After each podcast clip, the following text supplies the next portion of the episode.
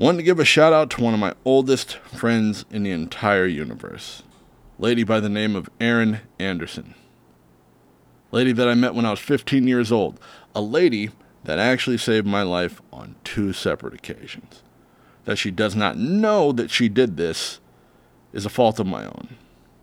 And Erin, if you're listening to this, I will happily explain to you when those situations were.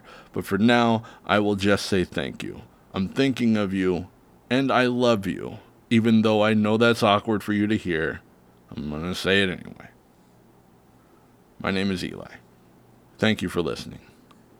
Let's get started. And here we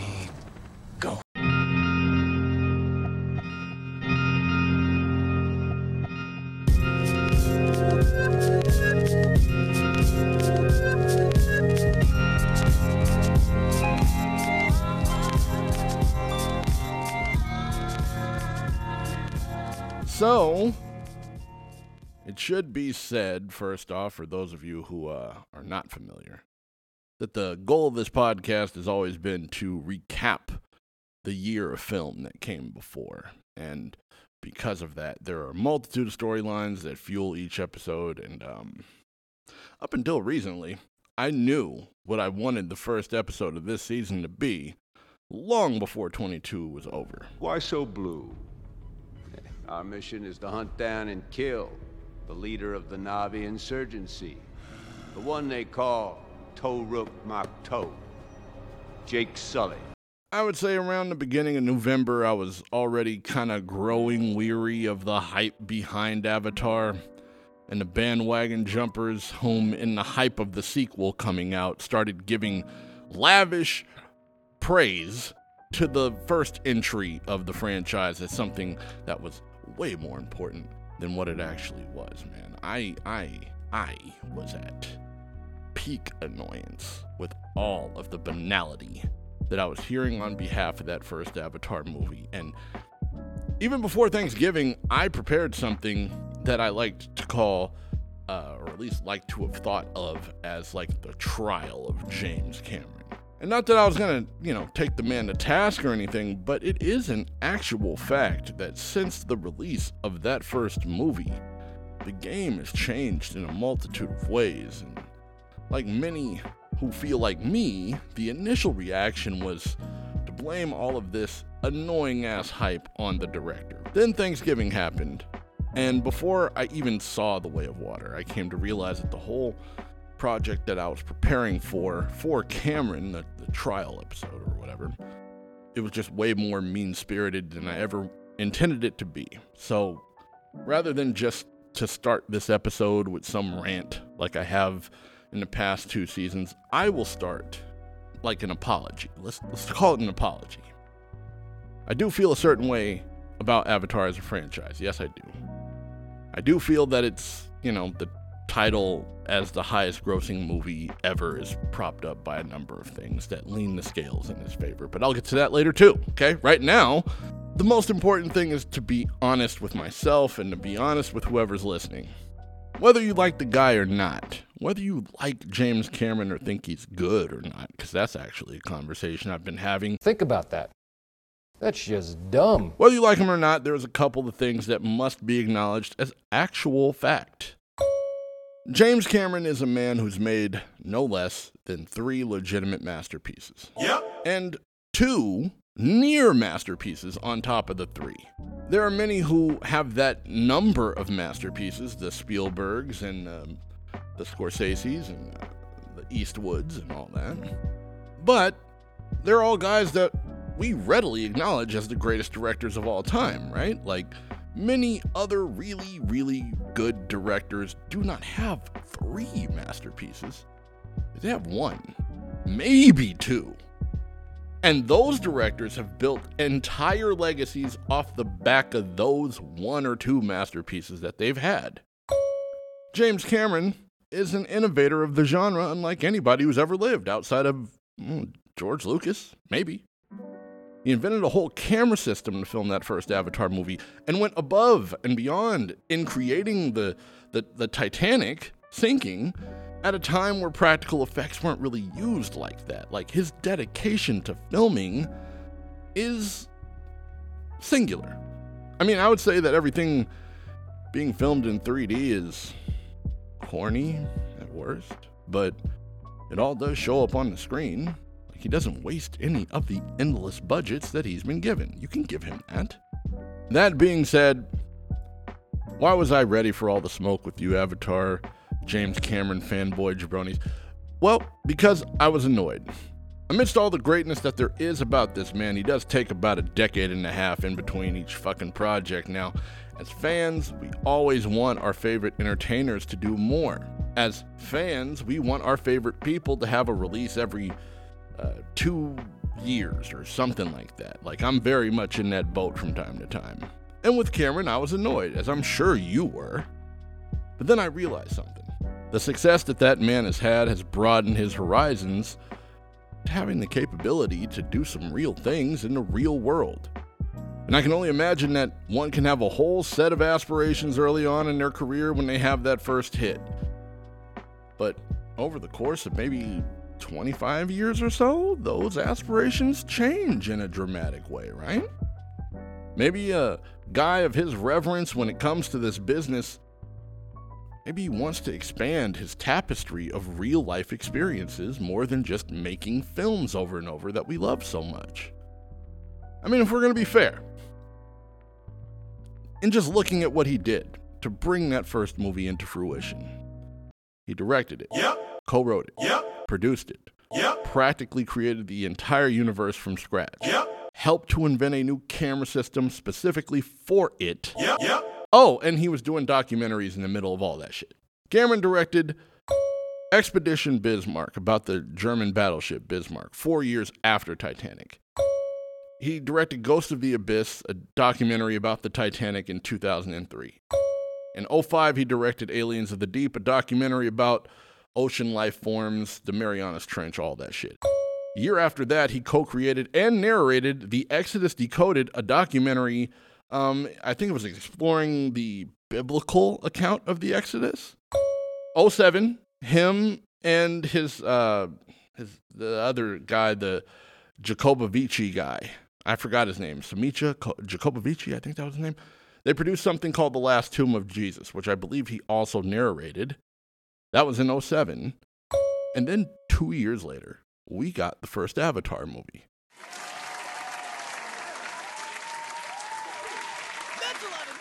Like all of that stuff was in between Titanic and Avatar. He wasn't chilling. Nope, He wasn't lazy. nope. He was doing passion projects, something for which I believe every director of his magnitude should spend a lengthy time doing, like no matter what. Now, if I can be a little transparent here, I must say that the last season of this podcast is one of the harder things I've ever had to do creatively. I'm a film critic for a website called Spoiler Free Reviews. In the last year, I filmed two short films, and I've turned one of my screenplays into a bunch of a writing contest, which have given me all types of notes and feedback that I've adapted into my writing, blah, blah, blah. Nothing major per se, I'll admit. Over the past year, I came to understand how long you have to stick with certain things to get them to the point of realization. And how, because of that, you approach getting into certain long term projects with a certain sense of realism. Like, if you work on a whole bunch of things at once, you realize that you're completing things slower than if you would have just stuck with one thing and responsibly took care of business with some general consistency. Now, I'm not comparing myself to James Cameron in terms of artistic endeavors. I'm just I'm just trying to say that life happens and you may want to decompress. The man isn't addicted to his work, and at the end of the day, I respect that. Like addiction can be a somewhat shallow version of shit that makes you happy.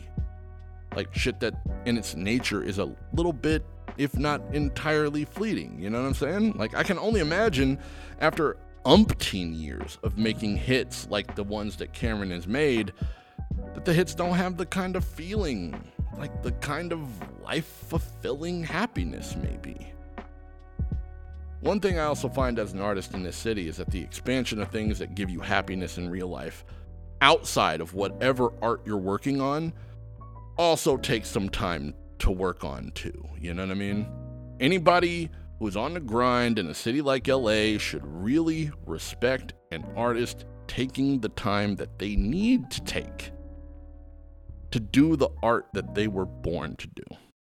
This year is half over, and I'm giving you these episodes right now, catching up from last year, because life was happening to me, sometimes all at once.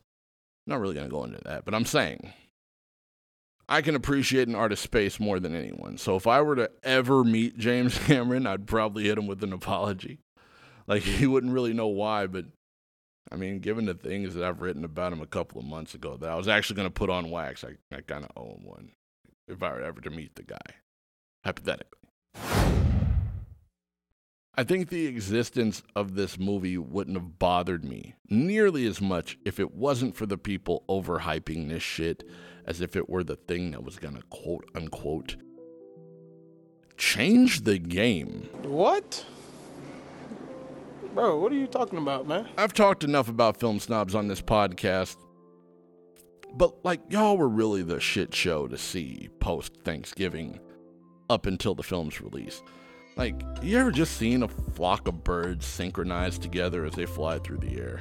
Like, that really, that really was like every one of you Arclight Sunset membership card having, Stella Adler graduating, avocado toast eating, film snob like type motherfuckers yapping in my face for like a two to three week span. I couldn't help but to hear those words over and over again, changing the game. Like, no matter what part of the city I was in, people were just like reading the same script. And rather than just asking how it could change the game, okay, my question has always been if they even knew what the fucking game even was right now. And if you do, do you know how much the game has changed in 13 years? No? Well, let me just go over some bullet points here. You know how big the internet was in 2009? Not very.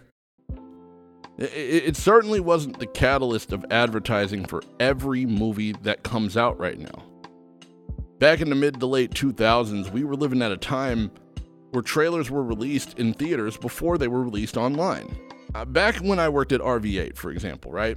There were a couple of occasions where a trailer would be announced on the news, like on the local news, in front of some movie that was going to come out. Then people would pay to see the movie. Then they would watch the trailer to the big movie that was announced on the news.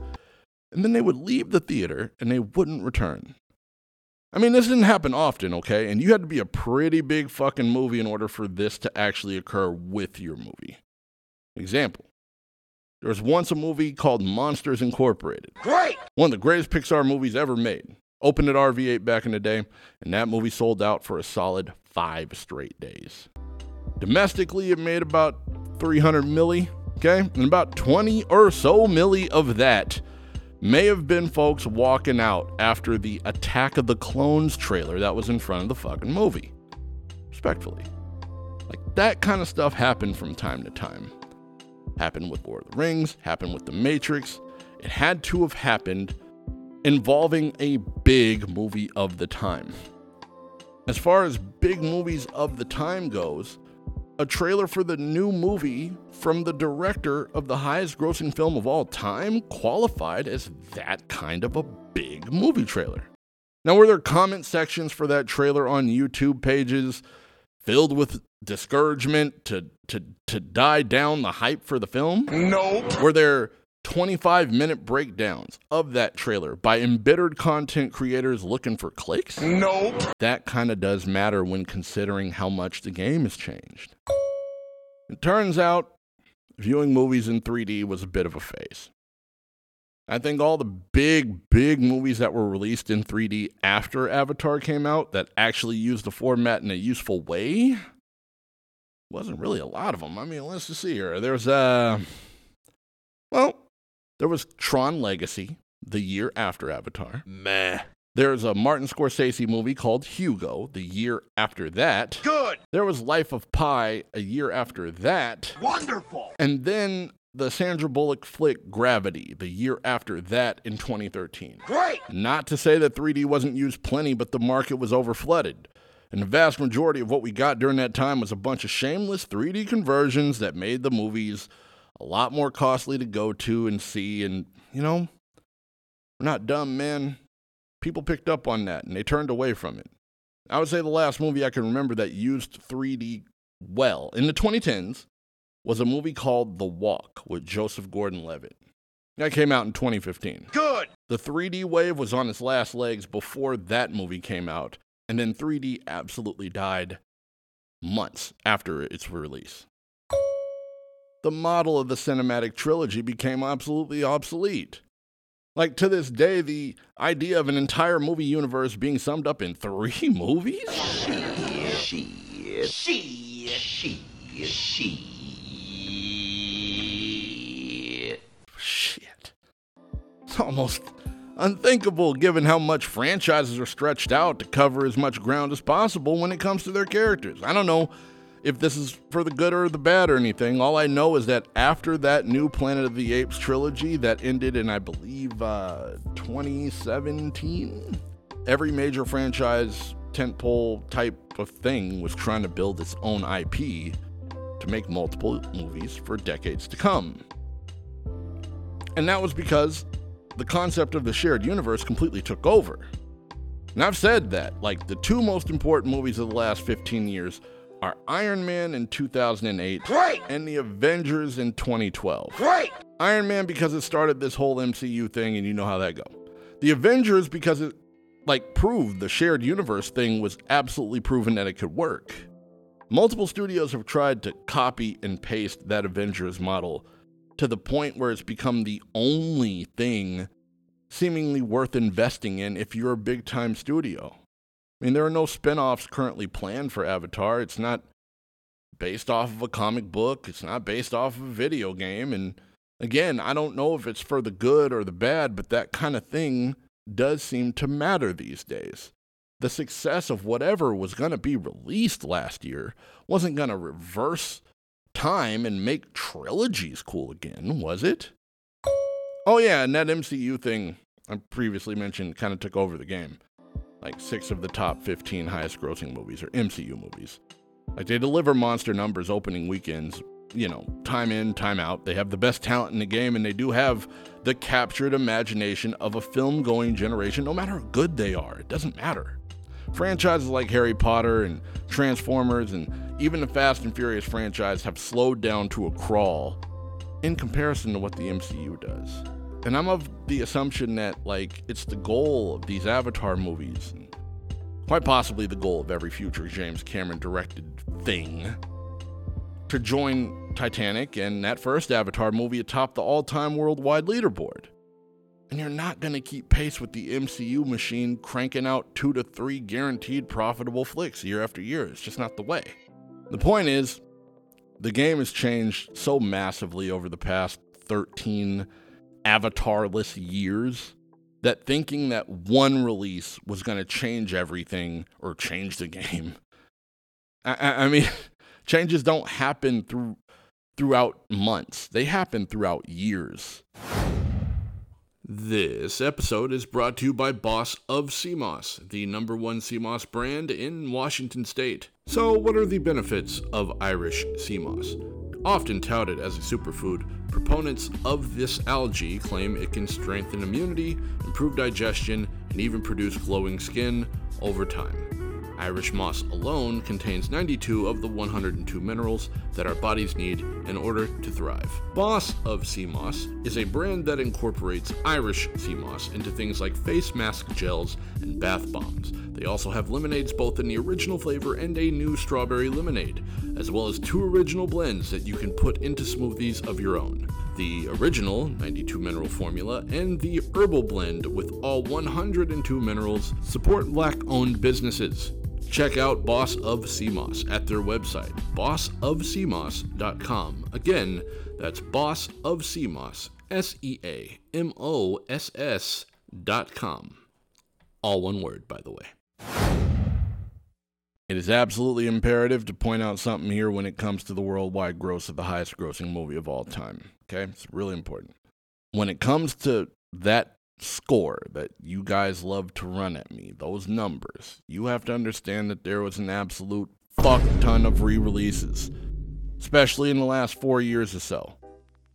One thing that the Avatar hype beasts keep forgetting to mention is how many times it was re released in order to maintain its status financially as the highest grossing movie ever. I mean, the re releases are never even credited with that final box office tally by any fucking body. The hype beasts keep convincing themselves that Avatar opened with no original IP previously or built in fan base and really made $780 million domestically in its entire theatrical run. I'm sorry to break your bubble here, but we're going to go over all the fucking re releases that this movie had just for the sake of posterity, okay? One. Two years after the initial release of Avatar, they released an extended edition in 2011. And this was around the time that the sequel was rumored to be happening, and the hype was still pretty fresh even two years later. I'll give the film that much credit. In fact, I'll go as far as to say that if The Way of Water was released anywhere between 2011 to even like 2014, we would be talking about the legacy of this franchise in a much, much more grandiose scale in terms of cultural significance. Much more. Two. I mean, what kind of. Re release number two came out in 2013, I think. I mean, maybe it was just LA, but I do remember seeing this film for about a month in IMAX screens. Century City, Culver City, Universal City. I, I don't know if that was for like a special occasion or something, but Actually, I don't know if I can even count this as a re release, I guess, now that I think about it. But it was on an IMAX screen on a major chain theater five years after its initial release in a major market. It's important to note. Anyway, Two. there was the oh my god, Avengers Endgame just took our record and now we have to re release it again to take the record back so that we can promote the sequel that's going to come whenever the fuck it comes. Re release in the summer of 2019 Three. there was the okay, theaters are back operating again. Let's re release this in IMAX screens because there's no other viable IMAX related movie coming out for the foreseeable future. Re release. In that odd little section of like 2020 where the theaters were open again, at least for a little while before they shut back down again. Yeah, that counts as a re release. I'm sorry. Four. There was the 2021 re release in China that absolutely, totally, definitely, without a doubt, was not an attempt to pander to China ahead of time for Avatar 2, given that they were the biggest movie market in the whole world. Only China got that re release. Biggest movie market in the whole world. Five. And not even a year later, there's the hey, the sequels are on its way, so now we got to put this back in IMAX theaters to hype up something we don't even know it's going to be as big as we need it to be. Re release of this early year. Well, early 22. Oh, and that's an important thing to note. I'm not saying that like people were anticipating failure with this movie or anything like that, but there was a whole bunch of weird type statements coming out from Cameron himself. He had this like interview with Deadline about being able to cut off the franchise at three movies just in case this one came out and underperforms? And all this talk about having to make $2 billion just to break even? That's very bad. That's very, very bad. I would say from the middle of October on to the end of Thanksgiving, all the superhero movie hype surrounded the sequel to Black Panther, Wakanda Forever. And justifiably so. I mean, Black Panther was all of the conversation, all of the buzz, all of the theories, all of the internet interneting was around Black Panther 2. December 1st, 2022 came, and with it came the two week blitzkrieg of hype. As opposed to all these other things which were hyped up for months and months and months on end, the first half of December 22 was all Avatar, man. And I mean, here's here is where I'm gonna step up on my soapbox. I'm gonna get a little petty here, okay? To all the people who truly love this franchise and will defend it while knowing particular elements of the franchise in a geek like way that, you know, like let's say a Star Wars fan does or a Lord of the Rings fan does, like, you know, this is not to you. To the people who simply see this as a good or bad film and leave it at that without any further conversation about the nature of its supposed impact, What I'm about to say isn't for you either, okay? This is all you bandwagon people. Like, the people who didn't hype up that first movie whatsoever throughout all that time between its sequels. I just kind of want to ask where the fuck y'all were. Like, where the fuck were y'all at all the comic conventions where other people were dressing up in Jedi robes and putting on makeup like their favorite comic book characters, TV characters, video game, anime characters, all that? Where were y'all? Have y'all ever seen merchandise for this fucking franchise being sold extensively at any major store? Like Target, Kmart, Walmart, maybe. I mean, I'm not saying that they never sold merch for it, right? I'm pretty sure they sold merchandise for it when it was in theaters. But what about in the 12 years between 1 and 2? Is there a famous quote from this? Like a famous scene from this? That has been constantly referenced in pop culture throughout the 13 years. It's important to note that, like, as annoying as Star Wars fans are, and believe me, I've went into detail on them, there was about 16 years in between The Last Jedi and The Phantom Menace, and there was still Star Wars media every fucking where. People couldn't wait to jump on the bandwagon with fan fiction and video games and cartoons and like. There were nine years between the Lord of the Rings movies and the Hobbit movies. And pretty much the same thing was happening with that. I mean, in a much lesser way, but still, it was there, it was present. This Avatar thing was supposed to be just as important as those things, right? I guess it's supposed to be, but I got questions now. Do you do you fanboy Avatar motherfuckers even know about this universe that you say you do? You don't have to answer out loud or anything like that, but I'm just going to give you a prompt quiz. Bear with me here. What is the main character of Avatar's name? Okay, maybe you got that one correct. Point for you. Do you remember why he was there? Do you remember the name of the tree they were supposed to protect? Do you jabronis even know Stephen Lang be? Do you know what that handprint on Zoe Saldana is supposed to represent? Now, these questions might be a little bit difficult. Maybe they are, maybe they aren't. And maybe they're just a little bit of Johnny on the spot for you, but that's the point. You can ask a real Star Wars fan obscure bullshit, and they can give you at least a semi accurate answer because it matters. You can do so for The Lord of the Rings, like Stephen Colbert does. You can do so for Naruto, like Meg the Stallion inexplicably fucking does. Or any random Disney animated franchise like the eight year old standing next to you probably can fucking do. You know why? Because it matters. Every one of those things has a stronger legacy than the live action FernGully sequel that you guys claim to know so much knowledge about. You goddamn Avatar super fans are about as active as LA Clipper fans. Like Clipper fans, whenever anything is like on and popping, you guys claim to be the day ones, but when the numbers go bad or when you guys start fucking not mattering culturally, you guys just go away. When the when the numbers are big, you guys sit here and shit on everything else, but when that movie goes back to Disney Plus, which it eventually will do, you guys are going to be doing the same thing that these fucking Clipper fans do whenever their quote unquote team inevitably fails, like they always have fucking done. You guys are going to shut your mouths. You guys are going to let the MCU keep running things like it always has been.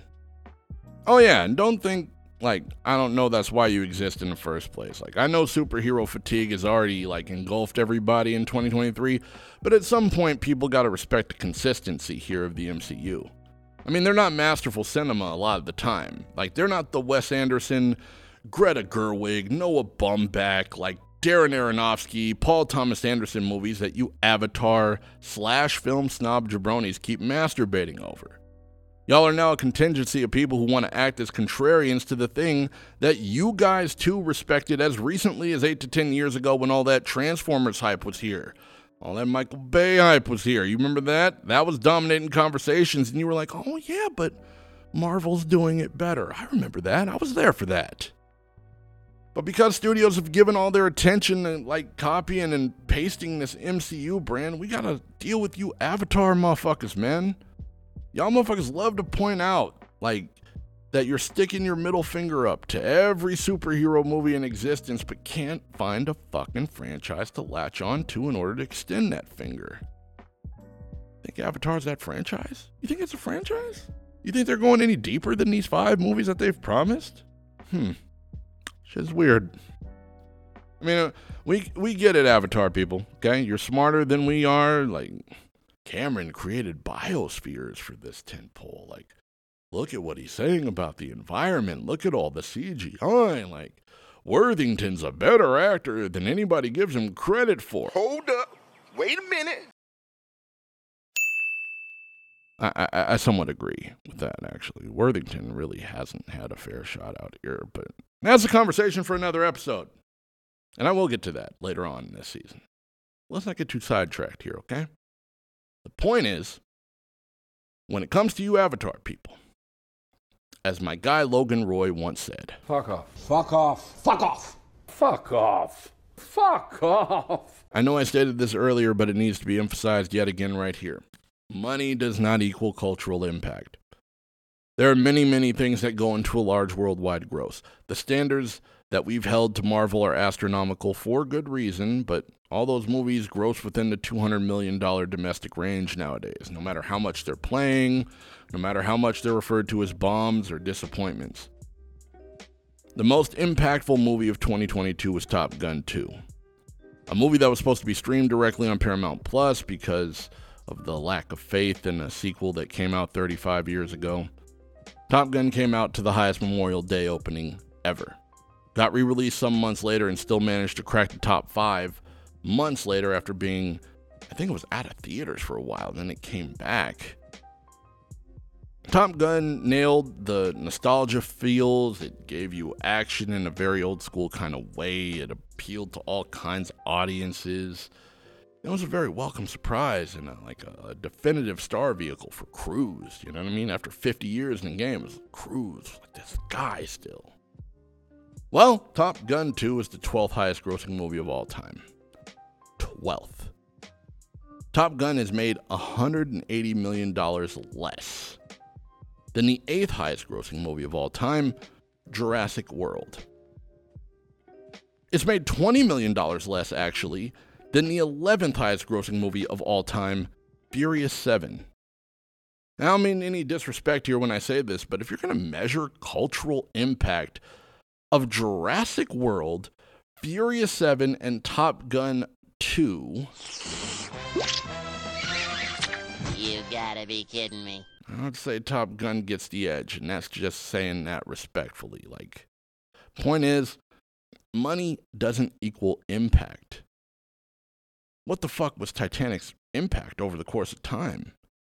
Is it the best Leo performance? Oh, hell no. Is it the best Kate Winslet performance? Oh, hell no. Titanic made the most out of any movie from the 1990s, but The Matrix had more impact because it has a more direct influence on action films, right? Yep. Pulp Fiction was nowhere close to being the highest grossing movie of the 90s, but most would acknowledge that that was the movie that took independent cinema to the next level, for better or for worse, right? Yep. Blade was an R rated, blood soaked vampire flick that came out of nowhere and made its money, but it also technically was the film that reignited this superhero genre from like this idle state it was in after these Schumacher movies. Right? Yep, yep, yep. Toy Story is probably the most culturally impactful film of the 90s overall because of the animation that it put to feature length. Right? He ain't lying. Titanic became the highest grossing flick, but the impact of these films, these other films I mentioned rather, are, are very much felt today. Avatar has made no further impact on cinema due to the often teased and super elongated delay of this sequel. And as I've said before, Cameron is a legend, he's an innovator, he's a fucking man, okay? However, he doesn't necessarily make impactful films anymore. He makes films that make money.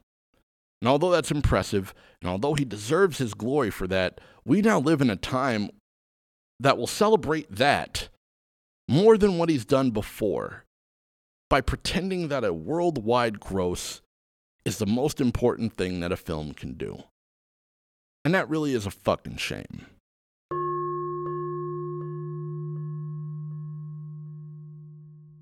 Many months later. I wanted to wait until the full theatrical run was over to assess the impact of The Way of Water, just in case I had to eat some of my words here. The good news is that, hey, it did break even. It's $2.3 billion worldwide. And uh, for the record, The Way of Water, the sequel to the highest grossing film of all time, only had two fucking films released throughout the Christmas holiday that were even remotely close to the size of it, and they really weren't close at all. There was a sequel to the Puss in Boots movie that came out in 2011. Wonderful! And that took pretty much as much time to release a sequel as Avatar did. And there was a movie called Babylon. Fucking garbage. And it was rated R. It was three hours. It was super expensive Oscar bait from Damien Chazelle, the director of La La Land and, and First Man. But that tanked very badly in its opening weekend, and it barely made any money for the three weeks that it was in theaters. And that's it. Over the Christmas holiday, okay? The third biggest holiday weekend of the year, time in and time out. Avatar 2 had nothing else to compete with. Nothing. Going into January, the biggest movie of that month turned out to be uh, Megan. That was a mid budget horror movie about a robot doll that was supposed to be rated R and got edited to PG 13, so no other movie in January could, like, even come close to that domestic gross. And to be fair, Megan almost beat Avatar in its opening weekend. But like its predecessor, Avatar 2 was a more expensive movie to go to. It was more expensive to watch Avatar, as it was the first one. First one cost like $7 more to see than anything else in the market. And the second one, very much the same thing. They count that money towards the overall gross, by the way. I don't know if I mentioned that, but yes, the inflated numbers of these 3D conversions do count to that final number. Anyway, movie that took it out of the box office champ category on a week to week basis was uh, Cabin in the Woods, the Shyamalan movie. I mean, to this day, that's such a polarizing director. It doesn't even seem as if that movie would make a big number in its opening weekend, but it did. And then from there, Avatar hung around the top five to 10 until it was eventually released. Well, it wasn't even released on Disney Plus. Like, it still isn't released on Disney Plus now. But anyway, here we are.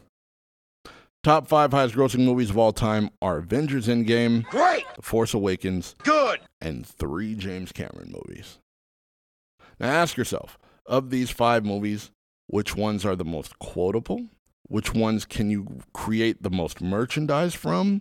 Which ones can you create spin offs from? Which ones have like scenes that are famous and memorable long after their releases? Which ones of those five? If your answer to these questions involve a movie directed by James Cameron, I mean, then you're in a level of delusion that simply can't be controlled, man. you're you're more than likely gonna be in this deep well of content for the way these oversaturated Disney franchises are taking over pop culture. If you believe that any of the James Cameron movies have more impact, then I guess you're sick of hearing about things that aren't James Cameron movies. But all the while, you'll defend Avatar as, you know, being separate and being special. It's not. And you know it's not. But ironically, the reason that you're defending it is the reason why you've come to hate the MCU, Star Wars. It's because money. Star Wars and the MCU have made enough money to the point where you detest them. And you know that if Avatar released on a more consistent basis, you would hate that too. Just look inside and accept that about yourself, Avatar guy. You're just following trends, buddy.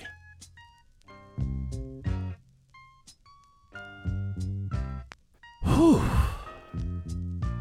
I promised I wouldn't end it on a rant, but, you know, I, I can't promise that about myself. I'm too petty just to let some shit like this slide. I appreciate everybody who comes to listen. I appreciate everybody who's backed this podcast up. And again, I'm sorry for the lateness on the way I'm delivering these. Like I said, man, life was happening.